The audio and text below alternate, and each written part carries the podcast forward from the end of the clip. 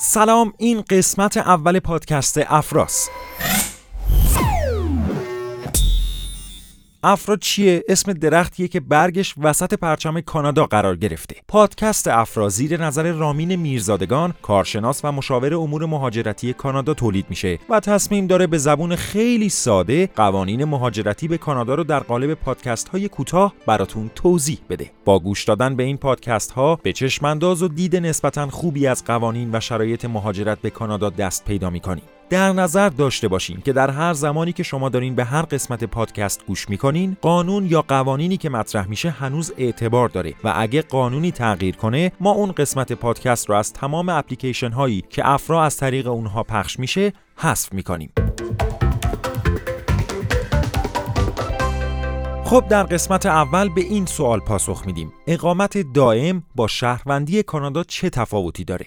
اول بدونیم که شهروند به کسی گفته میشه که پاسپورت یک کشور رو داشته باشه یا اصطلاحا تابعیت یک کشور رو داشته باشه. یعنی وقتی میگیم رامین میرزادگان شهروند کاناداست یعنی علاوه بر پاسپورت ایرانی پاسپورت کانادایی هم داره و یک کانادایی حساب میشه. می‌تونه در انتخابات شرکت کنه و حق استخدام در تمام مشاغل دولتی و حاکمیتی رو داره. اما اقامت دائم یا PR چیه؟ در اقامت دائم کانادا شما تابع یک کشور دیگه غیر از کانادا هستین. احتمالا ایران، اما اجازه تحصیل، زندگی و کار در کانادا رو هم دارین. در واقع با گرفتن اقامت دائم کانادا به شما کارت PR داده میشه. با این کارت دیگه لازم نیست که هر بار برای ورود به کانادا ویزا بگیرین. اقامت دائم کانادا خیلی هم دائمی نیست. یه اقامت پنج ساله است که بعد از پایان این مدت قابلیت تمدید شدن و یا تبدیل شدن به شهروندی کانادا رو داره.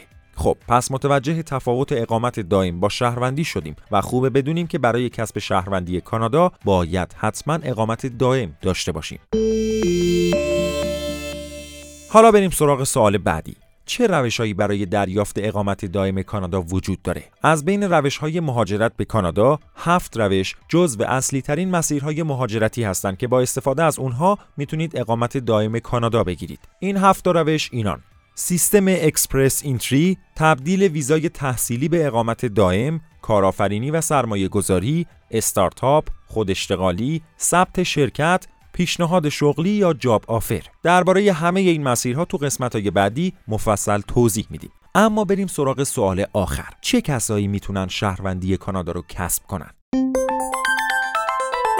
این افرادی که الان بهتون میگیم شهروند کانادا محسوب میشن یا می‌تونن شهروندی کانادا رو کسب کنن. اول افرادی که در کانادا متولد شده باشن. دوم افرادی که در خارج کانادا به دنیا اومده باشن اما یکی از والدینشون کانادایی باشه. سوم افراد دارای اقامت دائم اگر سه سال از پنج سال رو داخل خاک کانادا زندگی کنن شهروندی این کشور رو دریافت می‌کنن.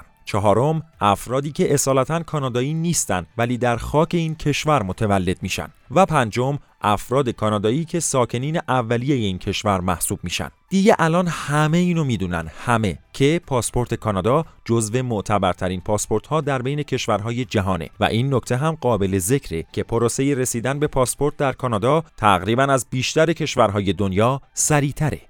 دمتون گرم و ممنون که همراه ما بودین. این اولین قسمت پادکست افرا بود. پادکست افرا هر هفته زیر نظر رامین میرزادگان مشاور متخصص امور مهاجرتی کانادا تولید و منتشر میشه.